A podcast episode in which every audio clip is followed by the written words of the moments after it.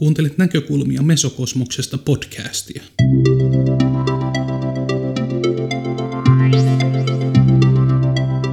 Esseemuotoisia kuunnelmia, haastatteluja ja reflektiivisiä puheenvuoroja toimittaa sinulle Marko Manninen.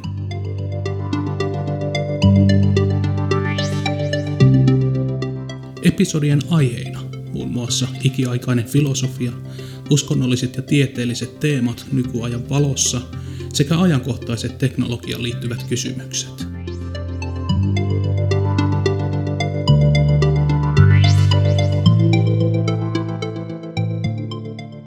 Nyt on vuorossa episodi numero 29. Spiritualismi ja henkisyys Suomessa.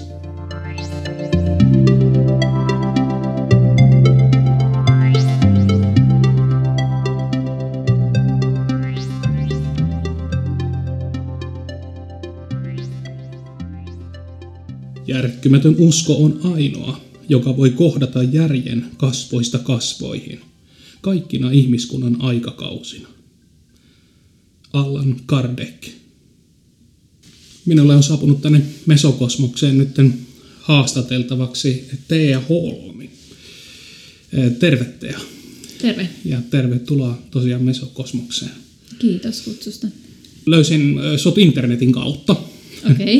ja, ja törmäsin sun näihin teoksiin tähän uusimpaan perhosvaikutuskirjaan ja sitten siihen aikaisempaan, minkä pohjalta perhosvaikutus ymmärtääkseni on tehty siihen varsinaiseen tutkimukseen. Oliko se progradu vai? Se on väitöskirja, väitöskirja. spiritualismin muotoutuminen Suomessa. Joo, kyllä. Nämä tuli mulle vastaan tuolta netin kautta ja mä ajattelin, että tätä mun tämän vuoden ja viime vuoden podcast-teemaa, eli tietoteoria ja tiedon käsittelyä, niin sitä voisi jatkaa tämmöiseen mielenkiintoiseen ulottuvuuteen kuin spiritualismi. Kyllä.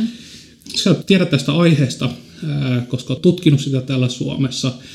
Millä tavalla sä ensimmäisen kerran törmäsit spiritualismiin? Joo, no se oli vuonna 2004 tammikuussa. Pongasin jostain ilmoituksen yleisömediotilaisuudesta ja se oli tuolla Karjalan kadulla Suomen spiritualistisen seuran tiloissa ja siellä oli kaksi mediota sitten, naismediota välittämässä viestejä ja lähdin katsomaan, että mistä on kyse. En tiennyt asiasta sen enempää ja menin sinne takariviin istumaan ja halusin vaan niin kuin tarkkailla sitä tilannetta, että mitä siellä tapahtuu ja sitten mä olinkin ensimmäinen, joka sai viestin. ja siinä tuli sitten mun mummin nimi kokonaan ja, ja tunnisteita ja siitä se niin kuin lähti. Ja se herätti kiinnostuksen, miten tämä on mahdollista. Kyllä, nimenomaan. Ja oliko sulla ollut jotenkin henkisyyteen tai tämän tyylisiin asioihin sitten sitä ennen minkälaista kiinnostusta? No sillä tavalla, että mä olin teologian ylioppilas, eli mä opiskelin teologiaa Helsingin yliopistossa, että sillä lailla niin kuin kiinnostus oli hengellisiin asioihin, mutta ei ehkä tämmöiseen vaihtoehtoiseen henkisyyteen niinkään sitä ennen. Joo. No teologia, opiskelu, teologia ja kristinusko ja, ja sitten, sitten spiritualisminen on vähän eri maailmoista. Ne on. Mit, mitenkä, mitenkä nämä tota, tosiaan sulla sitten sopii kuitenkin jotenkin yhteen? Vai onko teologisessa tiedekunnassa, niin tutkitaanko sille spiritualismia ihan, niin kuin? Ee, joo, eli yksi laitoksista siihen oli tämä uskontotieteen laitos. Ja uskontotieteessähän tutkitaan kaikkia uskontoja ja yleensä just muita uskontoja kuin kristinuskoa hmm. ja muita maailman uskontoja ja ä, alkuperäiskansojen uskomuksia ja niin poispäin. Joo, että spiritualismikin sitten niin kuin löytyy sieltä. Kyllä. Mutta onko spiritualismi uskonto varsinaisesti? Se on uskonto. Okay. Kyllä. Et se syntyi Yhdysvalloissa silloin 1800-luvun puolivälissä.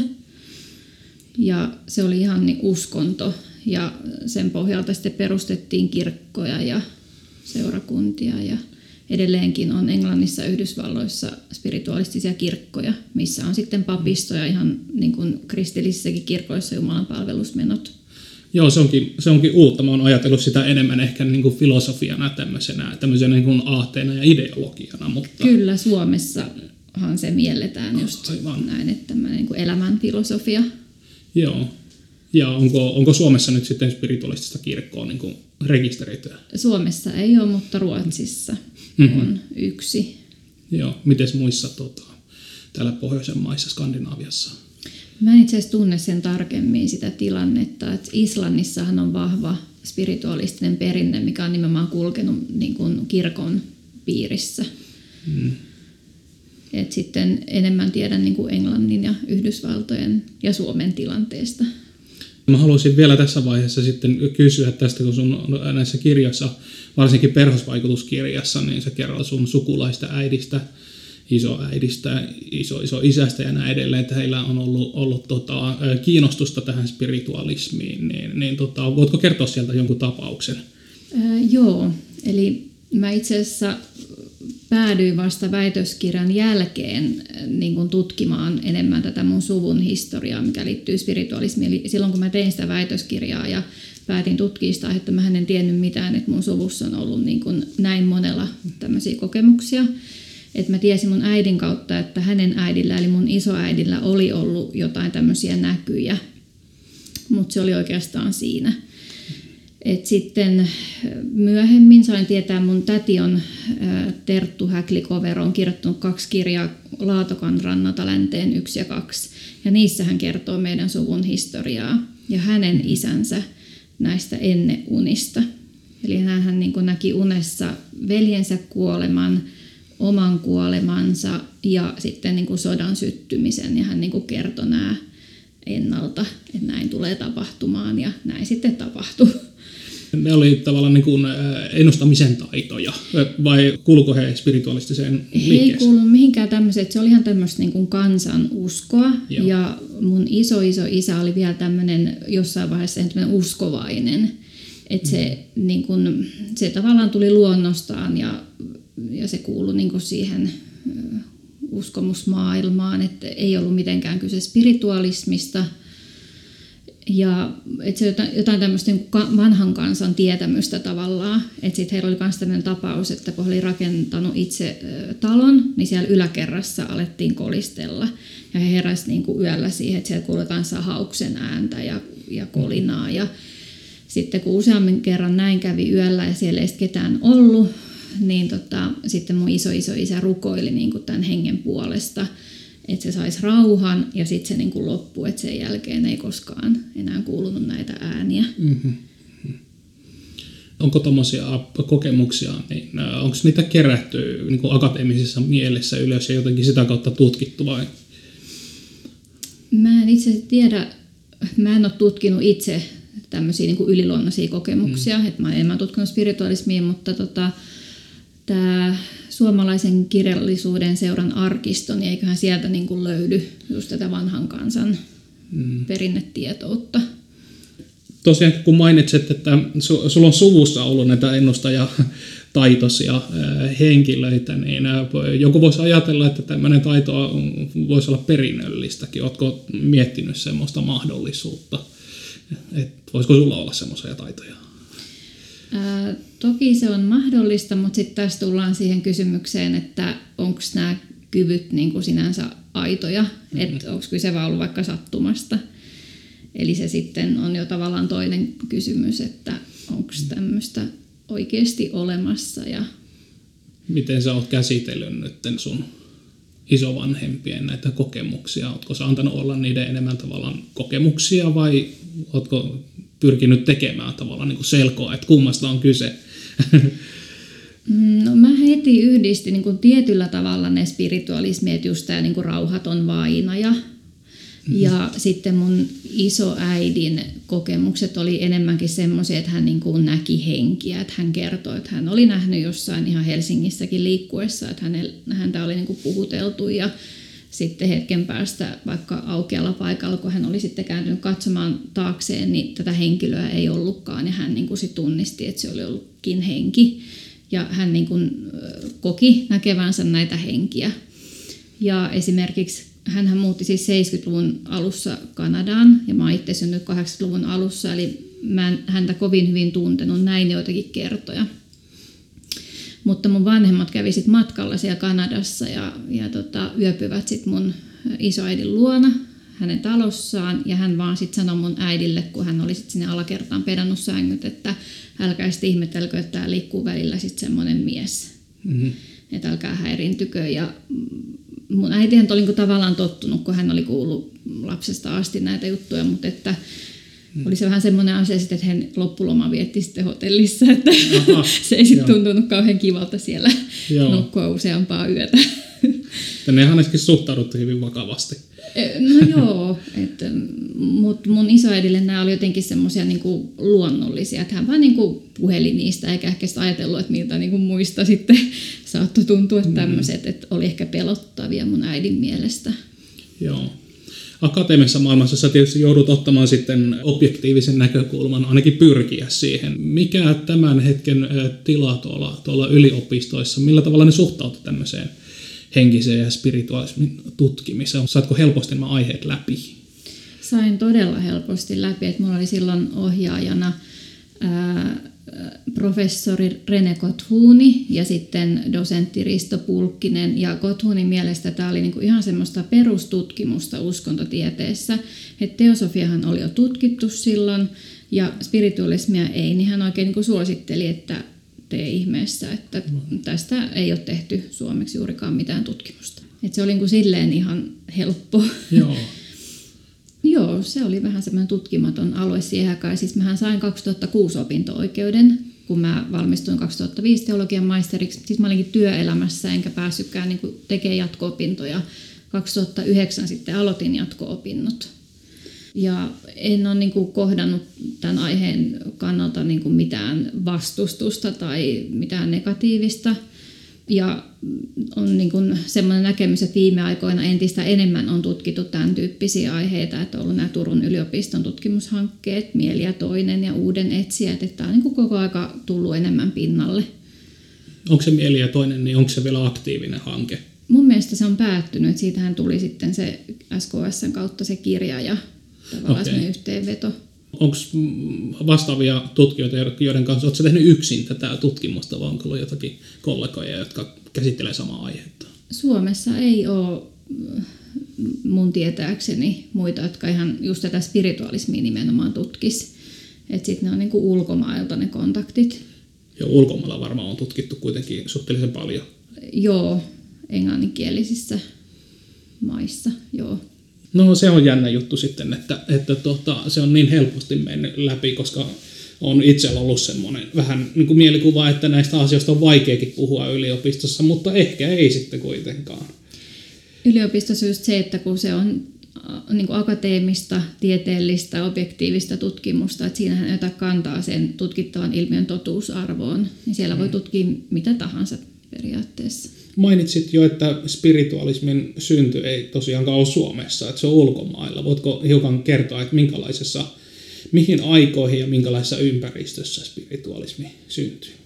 Joo, se syntyi 1848 ja se oli tämmöinen pieni Haidesvillen kylä New Yorkin osavaltiossa ja siellä tämmöisen metodistiperheen Foxin talossa alkoi tapahtua kummia, eli siellä tota, kuului koputuksia ja sitten askeleiden ääniä. Ja sitten nämä perheen tyttäret, Margaret ja Catherine, eli tunnetaan myös Maggie ja Kate nimillä, niin alkoi sitten kommunikoida taputuksin tämän oletetun hengen kanssa ja selvisi, että se olisi tämmöinen kulkukauppias, mikä tämän talon joku aiempi omistaja, asukas olisi sitten niin kuin murhannut. Et se oli aika hurja tarina. Niin, yleensä niihin liittyy just, että on tapahtunut jotakin traagista ja hyvin järisyttävää, jotta siellä sitten alkaa näitä kummitusjuttuja. Kyllä. Ja tästä sitten, tästä tapahtumasta tämä sanoma levisi ihan muutamassa päivässä koko siihen naapurustoon ja lähialoille ja ihmiset kävi niin kuin sankoin joukoin kuuntelemassa tätä ilmiötä ja sittenhän se niin kuin levisi ihan muutamassa vuodessa Englantiin ja Ranskaan ja Saksaan ja Suomeenkin aika nopeasti tuli jo 1250-luvun alussa. Eli siinä niin kuin, havainnoitiin jollakin tavalla näiden henkien liikkeitä, mutta millä tavalla sitten siitä tuli ideologia, filosofia, uskonto, mitä kaikkea siihen liittyy? No hyvin pitkän ajan kuluessa, että siinähän meni useampi vuosikymmen ennen kuin sitten tavallaan tämä liike organisoitu, eli se järjestäytyi järjestäytyminen vei aikaa senkin takia, että spirituaaliset ei ollut kauhean innokkaita niin kuin perustamaan tämmöisiä järjestöjä, vaan se oli luonteeltaan kokeilevaa. Kuka tahansa saattoi pitää tämmöisen spiritistisen istunnon, joko niin kuin transsimedion välityksellä tai sitten tämmöisen aakkoslaudan välityksellä sit myöhemmässä vaiheessa.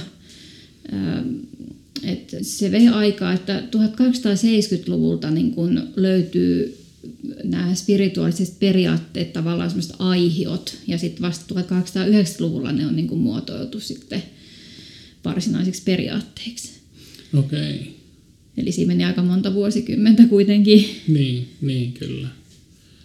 Tuossa on niin kuin selkeä tämän liikkeen niin kuin syntyhistoria, mutta voisi kuvitella tämmöisiä ääniä ja, ja tuota, näitä hengen liikkeitä, näitä olisi kuitenkin vuosituhansien ajan niin kuin, havainnoitu ja kerrottu niistä. Et miksi niistä aikaisemmin ei ole tullut vastaavaa liikettä? Joo, niitä on tosiaan aina ollut olemassa. Et kaikista kulttuureista ja joka puolta maailmaa näitä ilmiöitä on tavattu. Mm, siinä on montakin syytä nyt niin kuin lyhyesti vaikea oikeastaan vastata, koska sit sehän liittyy jo sitten niin kuin länsimaissakin filosofian ja teologian niin kuin kehityslinjoihin. Et kirkkohan niin kuin kielsi keskiajalla tämmöiset että nämä henkimaailman asiat ja tuomittiin sitten noituudesta ja niin poispäin. Ei niitä niin kuin voinut mitenkään julkisesti kertoa, että olisi jotain niin kuin ennen unia nähnyt tai henkiä että se, ne olisi tämmöisiä niin riivaustapauksia. Niin, että ne liittyvät jo olemassa olevien uskontojen tavallaan sisälle, mutta tästä tuli niin kuin oma liikkeensä.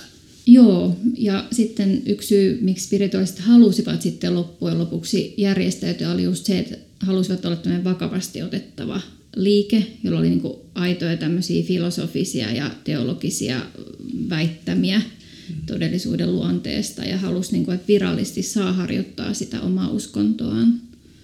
Eli siihen tuli semmoinen intressi, että, että haluttiin tuota, harjoittaa omaa uskontoa. Kyllä, koska siis se on aivan 1950-luvulle asti Englannissa niin ollut vähän semmoinen, että, että on pitänyt vähän niin kuin piilossa pitää näitä spiritualistisia tilaisuuksia ja medioita on niin kuin, ihan poliisin toimesta niin seurattu heidän toimintaansa ja on pidätetty ja on ollut vankilassakin vielä 1950-luvulla Englannissa mediotoiminnan takia. On syytetty niin kuin noituuslakien nojalla ja niin, nämä on niitä syitä, että kun on virallinen uskonnon asema, niin sit voi niinku ihan päivän valossa sitä omaa uskoaan harjoittaa. Aivan, aivan, mm. joo. No näiden hengen tuottamat äänet ja, ja tota, liikuttamat esineet, niin ne joskus mielletään myös niinku spiritismiksi. Kyllä. Ää, niin, niin tota, mikä on spiritualismi ja spiritismi ero? No spiritismi on tämä tämmöinen seurapeli, mitä yleensä niin kuin nuoret pelaavat, kokeilevat spiritismiä. Ja siinä yritetään tämmöisen niin kuin aakkoslaudan ja lasin avulla saada niin kuin viestejä henkimaailmasta. Tai sitten aika usein tämä yleinen uskomus on piru, että joka sitten niin kuin siinä kommunikoi. Se on tätä kansanuskoa. Tai sitten spiritismilla voidaan tarkoittaa tätä spiritualismin ranskalaista suuntausta, jonka Allan Kardec on perustunut 1850-luvulla. Hmm. Eli se tulee tämä spiritisme ranskankielisestä sanasta johdettu. No spirituaaliset itse mieltävät, että spiritualismi on filosofia, uskonto ja tiede. Eli he itse niin kokevat, että se on myös tieteellistä, että medioiden kautta olisi niin todistettu tämä henkimaailman olemassaolo. Ja tämä on myös spiritismissa, eli tässä Allan Kardecin opissa, henkiopissa. Ja Suomessa sitten moni mieltää spiritualismin lisäksi elämänkatsomukseksi ja sitten elämän filosofiaksi. Ja kun meillä ei just ole sitä kirkkolaitosta, niin se on enemmän sitten filosofinen elämäntapaan liittyvä asia. Mainitsit jo, että siihen liittyy tiettyjä tämmöisiä perusperiaatteita, seitsemän periaatetta, niin tota, voitko kertoa lyhyesti, että mitkä ne on? Joo, eli nämä on käännetty suomeksi seuraavasti. Eli ensimmäinen periaate on Jumalan isämme, valo, voima ja rakkaus. Toinen periaate, kaikki ihmiset ovat sisariamme ja veljiämme. Kolmas periaate, sielu jatkaa elämäänsä fyysisen kehon kuoleman jälkeen. Neljäs, yhteys henkimaailman kanssa on mahdollista. Viides, jokainen on henkilökohtaisesti vastuussa teoistaan. Kuudes, minkä kylvämme tässä maailmassa, saamme niittää tulevaisuudessa. Ja seitsemäs on tämä, että jokaisen sielun kehityksen tie on ikuinen. Ja näitä ei ole sitten sen tarkemmin määritelty, että jokainen saa sitten tulkita näitä omalla tavallaan. Kenenkä asettamat nämä nimenomaan nämä seitsemän? Oliko nämä tämä Allan Kardekin vai? Nämä on Emma Harding Britteenin, eli tota, hän oli siis brittimedio, joka asui myös Yhdysvalloissa ja vaikutti siellä transsimediona ja sitten palasi takaisin Britanniaan, niin hänen niin kuin kanavoimansa henkimaailmasta. Eli näistä niin kuin hänen sieltä vastaanottamistaan materiaaleista sitten koottu tämmöiset periaatteet. Okei. Okay. Koska ne kuitenkin kuulostaa tämmöisiltä hyvin niin kuin yleismaailmallisilta periaatteilta, jota suurin osa niitä esiintyy jollakin tavalla uskonnoissa. Kyllä, kyllä todellakin. Et, spiritualismin äh, kyseessä ollessa niin ne olisi kanavoituja periaatteita. Kyllä, että he niin uskovat, että nämä tuli henkimaailmasta tämän median välityksellä 1270-luvulla. Siihen aikaan äh, muodostui myös teosofinen liike ja teosofinen liike ja spirituaaliset liikkeet, niin ne kävivät tietynlaista kädenvääntöä Kyllä, sitten siitä, että mistä, mistä nämä tota, henget on ko- kotoisin. Oletko perehtynyt siihen, siihen tota, debattiin? Olen perehtynyt vähän. Eli mä oon nyt tekemässä siis toista tietokirjaa, niin siinä mä sitten tuun käsittelemään tätäkin asiaa, mutta tavallaan nyt vasta niin tutustun näihin aineistoihin. Mutta tiedän sen verran, että Blavatski, joka 70, 1275 oli perustamassa tätä teosofista liikettä ja seuraa, niin hän oli siis medio. Ja, ja niin kuin, aika lailla puolusti näissä kirjoituksissaan sitten lehdissä spiritualismia, mutta sitten hän niin kuin käänsi sen kelkkaansa. Niin vanhempina ja, vuosina. Joo, niin. kyllä. Ja, ja sitten niin kuin alkoi kirjoittaa sitten aivan päinvastaista, mutta toisaalta myös niin kuin perusteli sitä, että miksi näin on, että, että ne mm. oli sitten hyvät perustelut myös. Ne joskus tuntuu hyvin monimutkaisilta myöskin ne, ne perustelut sitten siitä, että Joo. mikä se oikeasti se, sen tavallaan ilmiön aiheuttaja siellä on. Mitä mä ymmärrän, hän niin kuin haki tämmöistä niin kuin hengentieteellistä teoriaa ja semmoista, että ihminen itsekin tavallaan pystyy, koska hän on tämmöinen sielu tai henkiolento, niin hän pystyy itsekin tuottamaan niin kuin tiettyjä ilmiöitä ja henki pystyy vaikuttaa materiaan ja sen takia siihen ei tarvita välttämättä niin kuin tämmöistä toista henkiolentoa, vaan se niin kuin ihminen itsekin voi olla syynä tavallaan näihin ilmiöihin. Miten spiritualismassa nähdään sitten niin kuin ihmisen öö, kehitysmahdollisuudet? Koska, koska tota, tosiaan teosofiassa ajatellaan, että ihminen voi kehittyä niin kuin henkiolentona hyvin pitkälle tavallaan niin kuin enkelitasoille. Onko spiritualismissa mitään tämmöistä vai pysyykö ihminen aina ihmisenä ja sitten henget henkinä? Toi on henkisen evoluution Vaikea kysymys, että mihin asti tavallaan se kehitys sitten on. Että mä oon ymmärtänyt sen niin, että spiritualismissa olisi niin kuin erikseen tavallaan tämmöinen niin kuin enkelimaailma. Ja sitten olisi niin kuin ihmiset, että enkelit ja ihmiset olisi niin kuin luotu jotenkin erilliseksi, vähän niin kuin raamatussa annetaan ymmärtää näin. Mutta sitten taas Allan Kardekin mukaan, niin koska hän niin kun usko tähän jälleen syntymiseen, niin hän uskoo taas siihen, että nämä enkelit on vain tämmöisiä niin korkealle kehittyneitä ihmisiä, henkiä. Että ei ollut tämmöinen niin erillinen olentoluokka sinänsä. Mm-hmm. Ja spirituaalismishenkinen kehitys on, on niin kuin jatkuvaa, ikuista.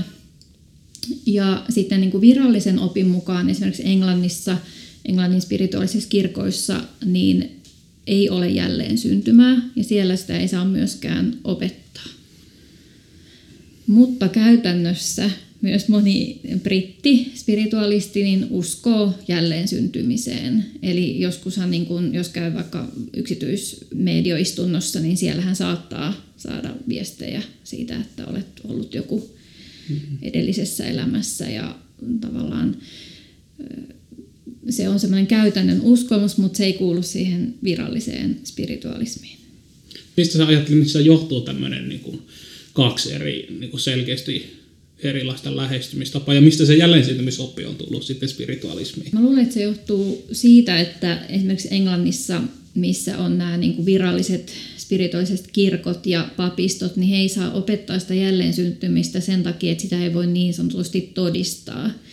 Eli he niin kuin kokee, että sen henkimaailman voi todistaa, koska sieltä voidaan tuoda niin kuin tunnistettavia henkilöitä ja viestejä, mutta sitten jälleen syntymistä sitä ei voi todistaa. Periaatteessa heillä voi olla vaikka se ajatus, että siellähän voi olla joku niin kuin henkilö, joka on kuollut ja sitten hän vaan niin kuin kertoo omasta elämästään ja sitten se niin kuin koetaan, että, että se olisi se viestin saaja, joka on sitten niin kuin ollut tämä toinen henkilö.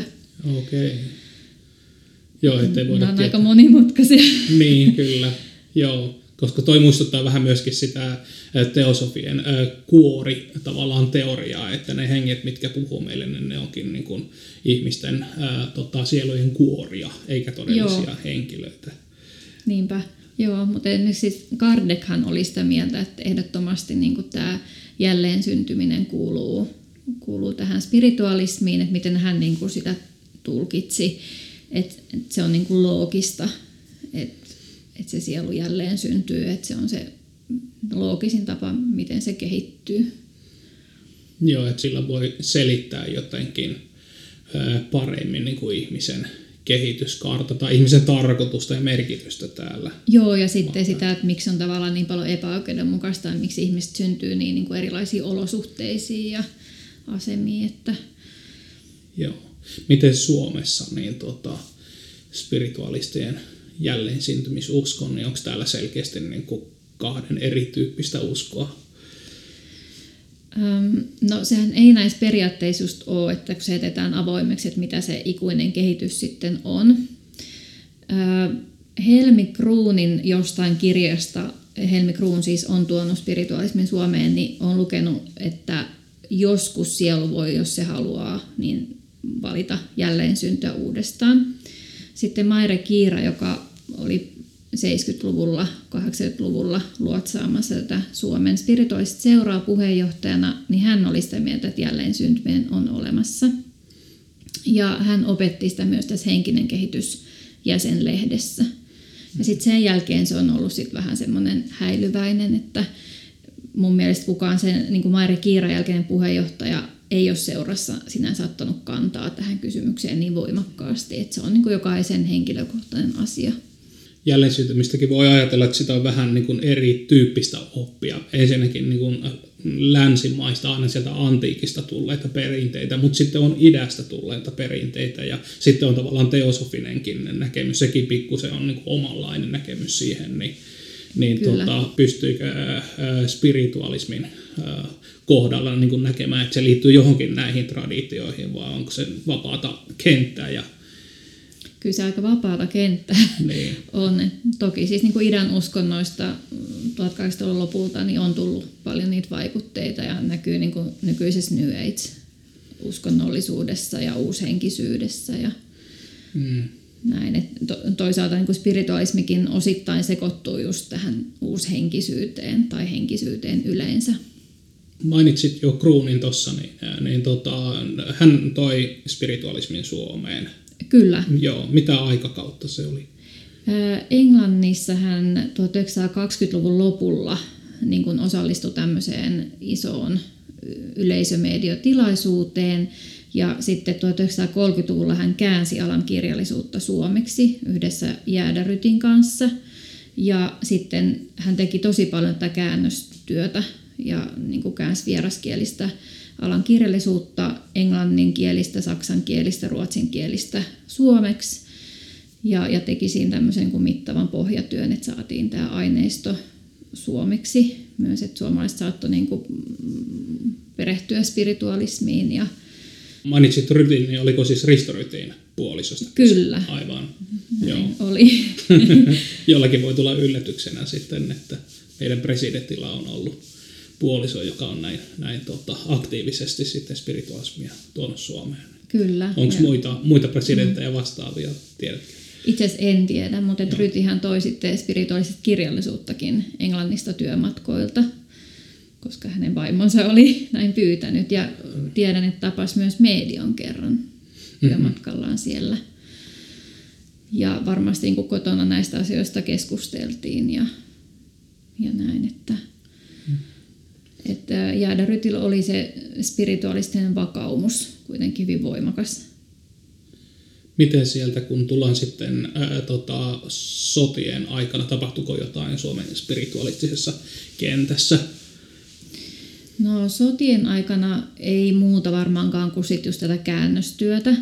Et sitten Suomen spiritualistinen seura on perustettu 1946, eli sotien jälkeen, ja rekisteröity vuonna 1948. Joo. Ja sitten siitä eteenpäin, kuinka paljon oli jäseniä tässä alkuvaiheessa niin seurassa ja miten jäsenkehitys on sitten lähtenyt?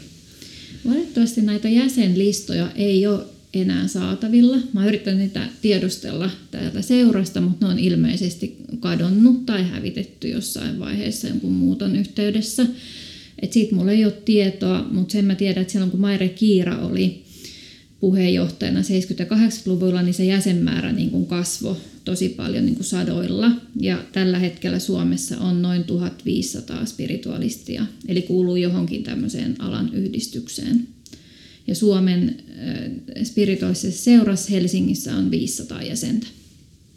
Näitä yhdistyksiä on sitten useammalla paikkakunnalla. Joo, niitä on kymmenen ja yksi niistä on ruotsinkielinen. Ja niitä on sitten ihan Helsingistä Rovaniemelle.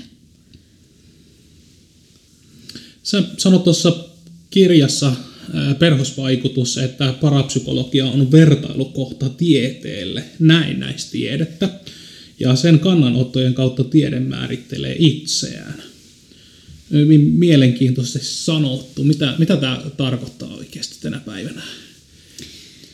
Joo, no mun pitäisi nyt katsoa, että mistä niin kuin kohdasta toi, toi lause on otettu, että, että se laajempi asiayhteys siitä, mutta parapsykologia siis yleensä mielletään näennäistieteeksi.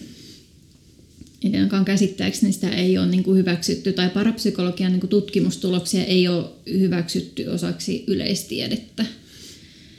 Ja tiedehän käy rajavetoa sitten just niin kuin tämmöisten ilmiöiden kuin spiritualismi ja parapsykologia kesken – Joo. tähän viittasin. Niin, niin, ja sitten tavallaan niin kuin se mielenkiintoinen ajatus siitä, että ää, niin kuin voisi jatkaa laajemmin, että ei ole olemassa tiedettä ilman uskontoa. Tavallaan mm-hmm. se uskonto, se mikä on tieteen ulkopuolella, niin se määrittelee se, mikä on, mikä on tiedettä. Se on ihan totta, joo, että ne on semmoiset niin erilliset omat saarekkeensa tavallaan. Hmm. Mä en oikeastaan tuossa sanoa niin kuin sen enempää tuosta niin parapsykologian ja tieteen välisestä suhteesta, koska mun käsitys on se, että sitä ei ole hyväksytty mm, osaksi kyllä. tiedettä. Että se jotenkin niin kuin asemoidaan, että se on vain parapsykologiaa. Eli se niin kuin, vaikka sitten jos niin kuin mennään Yhdysvaltoihin tai Englantiin, niin voidaan kyllä nähdä, että ihan niin kuin yliopistotasolla tehdään tutkimusta, josta voitaisiin sanoa, että se on parapsykologista, mutta se on kuitenkin ihan akateemista tieteellistä tutkimusta. Että tavallaan, että kuka sitä sitten määrittelee. Ja... Niin. Ehkä onko yksi tietty taho, onko niin. se tämmöinen niin kuin, ihmisillä on tiettyjä mielipiteitä ja niistä muodostuu sitten niin kuin niin. ryhmämielipide. Ja... Mm. Mutta se tieteen konsensushan on se, että ei ole olemassa mitään tämmöisiä yliluonnollisia ilmiöitä tai sitten tavallaan se parapsykologia saattaa ohittaa senkin takia, kun ei ole mitään tutkittavaa.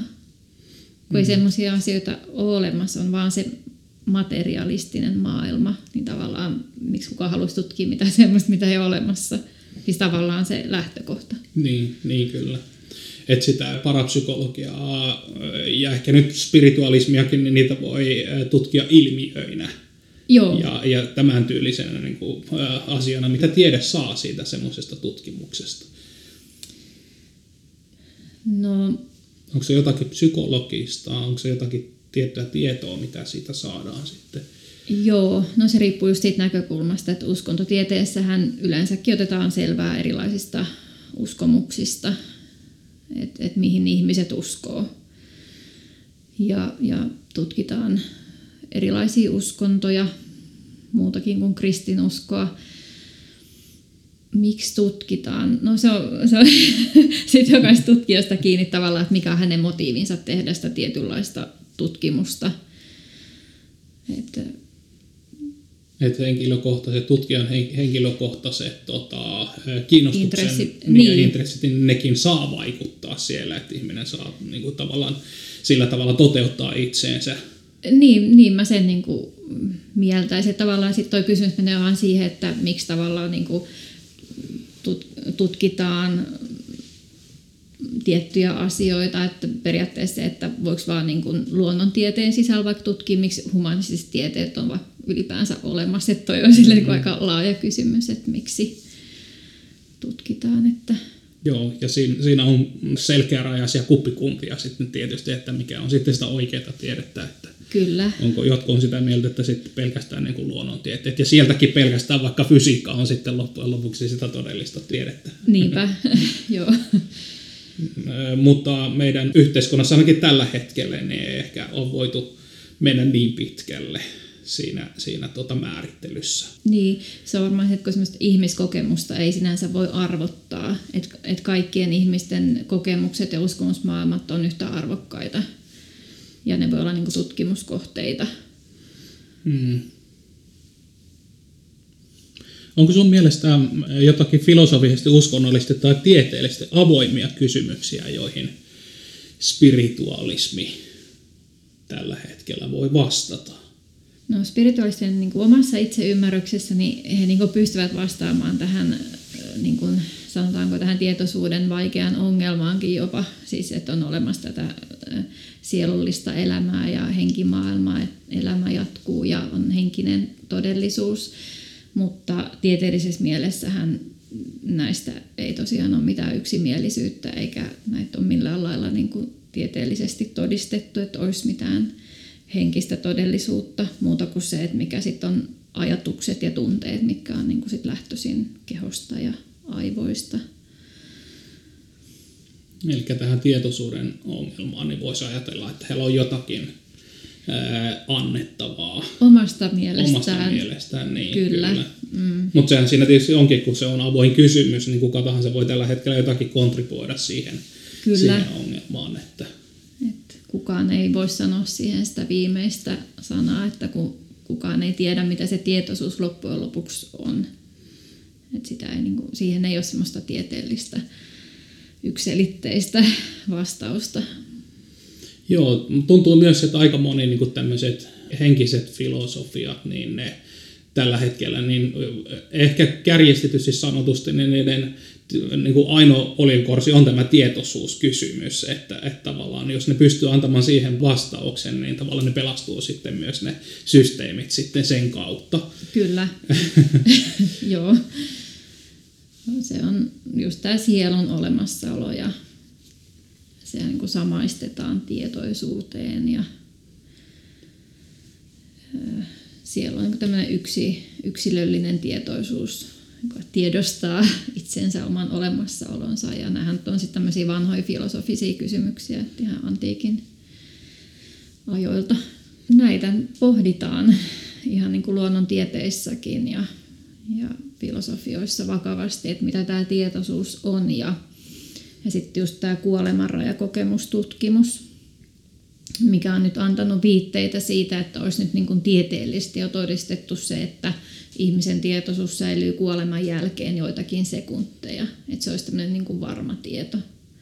Mutta se, että miten pitkään se jatkuu ja onko, se, niin kuin, onko sillä joku raja, että onko se sidottu siihen kehoon vai ei, niin siitähän ei ole edelleenkään mitään niin kuin tieteellistä tietoa. Niin, sitten on kerätty kaikenlaista materiaalia, mutta tuota, mm. sitten ei ole ehkä, ehkä pystytty tekemään mitään selkeää niin kuin päätelmää. Niin, ei mitään semmoista niin vedenpitävää, että niin, niin, pystyttäisiin osoittamaan, että, että kuoleman jälkeinen elämä on, koska sitten kukaanhan sieltä ei takaisin ole tullut, joka on sitten niin kuin, vaikka on kliinisesti kuollut, mutta ei lopullisesti kuollut. Jos se tietoisuuskysymys on yksi semmoinen niin oljenkorsi, mutta kvanttimekaniikka on taas sitten semmoinen, mitä käytetään paljon. Pyritään, pyritään niin kuin, ää, jotenkin yhdistämään henkiset tieteet ja sitten kvanttimekaniikka. Onko spiritualistilla niin jotakin vastaavanlaisia intressejä sitten niin kuin yrittää yhdistää se spiritualistinen filosofia ja kvanttimekaniikka toisiin? No mä en ole törmännyt semmoiseen, että yleensäkään spiritualistit ei hirveästi niin pyri todistelemaan sitä, että tämä nyt on totta, tai ei ole niin kanssakäymisissä tieteen kanssa, että enemmänkin he harjoittaa sitä omaa uskoaan ja sitten niin pitävät siinä omassa itseymmärryksessään sitä niin sinänsä tieteellisenä, koska medio voi todistaa heidän mielestään sit kuoleman jälkeisestä elämästä. Et se on niin kuin tämmöinen heidän oma käsitys, mutta he yleensä pyri niin kuin, itse mitenkään sitä todistamaan, eikä niin kuin hakeudu niin kuin tieteen mm. ihmisten luokse, että todistakaa, että tämä on totta. Että, että itse asiassa on ollut aika vaikeakin niin kuin päästä, jos ei ole niin kuin mukana sisällä siinä toiminnassa, niin tavallaan sitten niin kuin tämmöisenä ulkopuolisen tarkkailijana seuraamaan, että mitä, mitä siellä niin kuin tapahtuu. Et esimerkiksi kehityspiiriin hän ei pääse, ellei sitten ole jäsen jossain yhdistyksessä ja halua sitoutua niin kuin kehittämään sitä omaa henkisyyttä. Et sinne ei voi mennä semmoisena ulkopuolisena tarkkailijana. Aivan. Niin ne voi olla hyvin, hyvin henkilökohtaisia tavallaan kokemuksia ja tapahtumia, niin sen tietysti ymmärtää, ymmärtää sitä kautta myös. Kyllä, että jo, niin. just tämmöiset niin yleismediatilaisuudet, niin toki voi osallistua tutkijana ja tarkkailla, mutta että ei siinä niin kuin sen, sen tarkemmin niin kuin, ö, saa selvyyttä, että pitäisi sitten niin kuin lähteä jo niin kuin haastattelemaan ihmisiä ja hmm. jotain kyselyjä sitten tehdä, että miten oikeeseen nämä viestit ovat osuneet ja mm. näin poispäin. Mutta toisaalta sitten ei kuitenkaan voi niitä yksityisasioita niin kuin tuoda tutkimuksessa. Niin, niin. Siinä on vähän tämmöinen hankaluus. Joo. Tavallaan se tieteen metodi ja sitten tämmöisen äh, luonnontieteellisen äh, filosofian metodi, niin pystyykö niitä jotenkin hahmottamaan, millä tavalla ne on erilaisia tai samanlaisia? Niin kuin spiritualismin metodi. Niin, ja niin, kun se on kuitenkin, sitä voi ajatella, että se on niin kuin tietyllä tavalla tieteellinen, vaikka se tutkii vähän eri kenttää. Onko niiden metodeina niin kuin jotakin Tulee mieleen vaan se, että tiedehän niin kuin on kokeellista ja sitten siinä on se toistettavuus, että pitäisi pystyä toistamaan joku tietty ilmiö. Periaatteessa kuka tahansa tutkija pitäisi pystyä toistamaan ja toteamaan se sama asia tai se ilmiön olemassaolo. Ja sitten taas niin kuin parapsykologian ja spiritualismin kentällä ne ilmiöt on ainutlaatuisia, ne ei toistu samanlaisina. Eli siinä on oikeastaan sit ainut mahdollisuus on tämmöinen niin kumulatiivinen evidenssi, että saadaan niin kuin samantyyppisestä ilmiöistä – riittävästi evidenssiä, että voidaan lukea johonkin tiettyyn ilmiöjoukkoon ja sitten niin kuin tulkita jonkun teorian puitteissa, mutta se ei ole ykselitteistä. Ja, ja siinä on just ongelmana se, että kun sitä ei voi niin kuin toistaa eikä sitä voi laboratoriossa niin kuin tehdä, vaan se tapahtuu tässä niin kuin ihmiselämässä, oikeassa elämässä. Niin, no siinä tulee se, se tota, tuttu probleema siitä, että henki puhaltaa mistä tahtoo. Et jos asia on noin, niin sitä on vaikeasta tilannetta aina toistaa täsmälleen samanlaisena ja se ei se, semmoisen niin luonnontieteellisen metodin, niin se ei sovellu, se ei sovellu sitten. Mm, jos otetaan tämmöisiä erilaisia tapauksia, niin mikä se on sitten se teoria tai se tulkinta? Et, mm. Et kuitenkin niin kuin jo parapsykologiassa niin on erilaisia, että on selvänäköisyys, selitys, on telepatia, selitys, on tämä henkimaailma, selitys, niin tavallaan sitten se, että mikä sitten missäkin. Niin, mitä niistä sitten käytetään. niin. niin, kyllä. Joo, se on, se on niin lisäongelma. Niin, vielä. Kaiken kaupan päälle. Joo. Sä mainitsit jo tuossa, että sä kirjoitat toista kirjaa sitten. Onko se jollakin tavalla jatko-osa tälle tai jatkotutkimusta, vai oletko siirtynyt tutkimaan jotakin omaa aihealuetta? No se on tavallaan jatko-osa, mutta kuitenkin niin kuin ihan oma tutkimusalueensa, eli psyykillinen tutkimus. Ja spiritualismihan oli osa psyykillistä tutkimusta. Eli sillä lailla liittyy toisiinsa. Mitä se psyykillinen tutkimus on? Psyykillinen tutkimus on, no lyhyesti voisi sanoa, että se on vähän niin kuin sama kuin parapsykologia. Tunnetaan nykyään parapsykologiana. Mutta siis psyykillinen tutkimus sai alkunsa 1800-luvun lopulla. Ja Cambridgein ja Harvardin yliopiston professoreita oli tutkimassa sitten Englannissa ja Yhdysvalloissa oli tämmöiset psyykillisen tutkimuksen seurat ja siellä sitten tutkittiin just telepatiaa ja mediumismia ja selvänäköisyyttä ja tämän tyyppisiä ilmiöitä. Ja siellä muun muassa Yhdysvalloissa William James, tunnettu psykologi, pragmatismin perustaja, niin hän, hän sitten niin kuin tutki e-, erityisesti mediumismia ja tämmöistä kuin Leonora Piper-nimistä mediota. Mm-hmm. Ja päätyi pitämään niin kuin häntä tämmöisenä aitona mediona. Joka pystyy ottamaan oikeasti henkiyhteyttä. No tässä Vai? oli se, että hän päätyi siihen, että ne tiedot, mitä tämä Piper välitti, että hän, tätä Piperihan tutkittiin niin kuin yli 20 vuotta, että se oli niin kuin tosi pitkäaikainen se tutkimus sekä Englannissa että Yhdysvalloissa, niin William James päätyi siihen, että, että nämä Piperin tiedot ei voinut olla niin normaaliteitse tulleita. Eli ne oli niin yksityiskohtaisia, koski niin yksityisiä perheasioita, kaukaisia sukulaisia, jotka asuivat vaikka ulkomailla, mitä heille oli käynyt, tai tulevia tapahtumia. Mutta hänkään ei sitten niinku kuitenkaan tunnustanut sitä, että se olisi ollut henkimaailman vaikutusta, vaan edelleen hän piti avoinna ne muutkin selitystavat, että on se sitten telepatia, selvänäköisyys tai joku tämmöinen kosminen tietoisuus. Tavallaan, että jossain on olemassa se kaikki tieto. Et se jäi vähän niin kuin auki sitten. Siinä on vielä tulkinnan varaa. Kyllä. Mistä se, mistä se tulee oikeasti. Joo.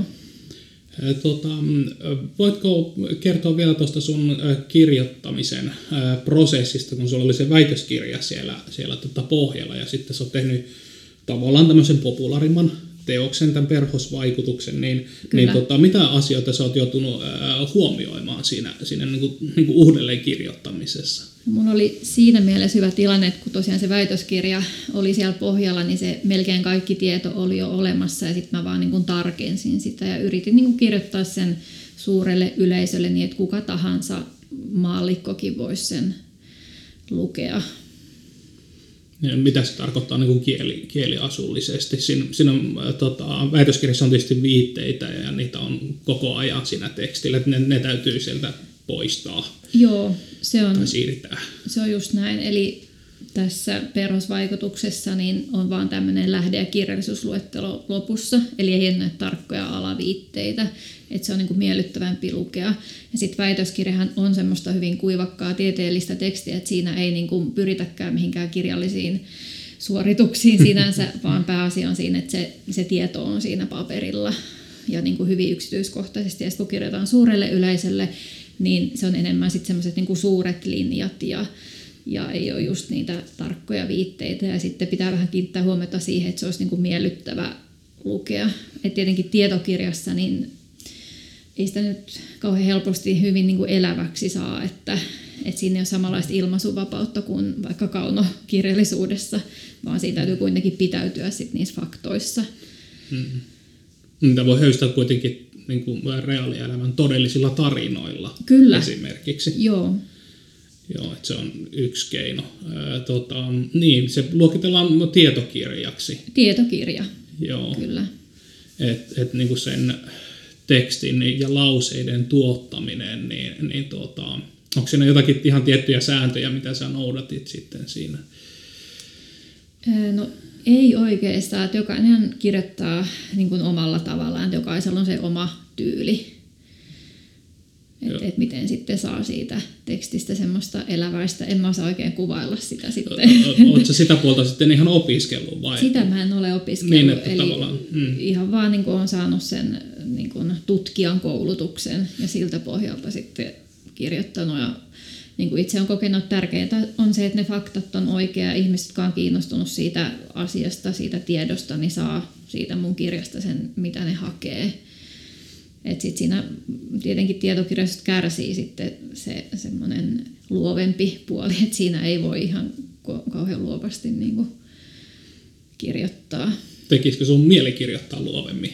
No tokihan sitä pystyisi kirjoittamaan myös jotenkin niin kuin, tavallaan lähteä niin kuin kuvailemaan sitten niin kuin enemmän sieltä niin kuin henkilön näkökulmasta, mutta sitten se on jo ehkä semmoista niin kuin puolifiktiivistä. Niin. Et helposti sit siinä niin kuin, vähän niin kuin historiallinen romaani, että siinä on niin kuin jotain faktatietoa, mutta sitten myös keksittyä, mutta semmoistahan ei niin kuin tietokirjassa voi sinänsä tehdä. Ja sitten kun mun ä, muu työ, millä mä tavallaan elätän itseni, niin on kirjoittamista. Ja se on niin kuin osittain semmoista luovaa kirjoittamista, niin mä saan sitten niin kuin siinä olla sitten semmoinen luovempi. Ja sitten taas tässä tutkimuksessa, niin sitten semmoinen, kun tämä tietopuoli korostuu. Eli sä oot Helsingin yliopistossa töissä? Ei, mä oon sieltä valmistunut, Okei, mutta mä siis joo. toimin copywriterina ja oon siis mm-hmm. vuosikausia tehnyt monelle eri yrityksille ihan kaupallisia tekstejä, mutta sitten myös niin kun henkisyyteen liittyviä, että ihan laidasta laitaa, että se on niin kun se mun päätyö, millä mä elätän itseni ja sitten sen lisäksi mä teen tätä tietokirjailijan työtä. Joo. Me mm, jäädään odottamaan sitä sun äh, uutta äh, kirjaa, äh, mutta jos haluaa aikaisemmin jo sinun teksteihin ja u- uusiin mahdollisiin ajatuksiin tässä tutustua, niin sulla on myöskin äh, oma blogi, äh, kirjailijanblogi.fi. Kyllä. Ja sitten tällä perhosvaikutuskirjalla on oma Facebook-sivu, että se löytyy ihan se Tia Holm perhosvaikutus hakusanalla. Joo. Ja näihin äh, paikkoihin löytyy linkit sitten siinä jaksossa, mikä me julkaistaan tästä, tästä tuota podcastista, että kuulijat pääsee sitten klikkaamalla niin noille sivuille. Hyvä. Joo, kiitos. Ja tosiaan tämä toinenkin kirja niin tulee sitten Pasan Booksilta, eli sama kustantaja. Hei, kiitoksia filosofian tohtori, teologian maisteri Teija Holmi. Oli tosi mielenkiintoista keskustella tästä spiritualismin aiheesta. Kiitos.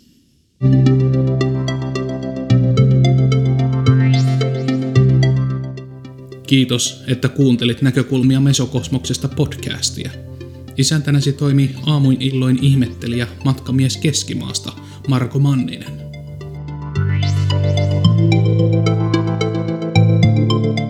Menneet ja tulevat episodit teksteineen löydät nettisivulta mesokosmos.com.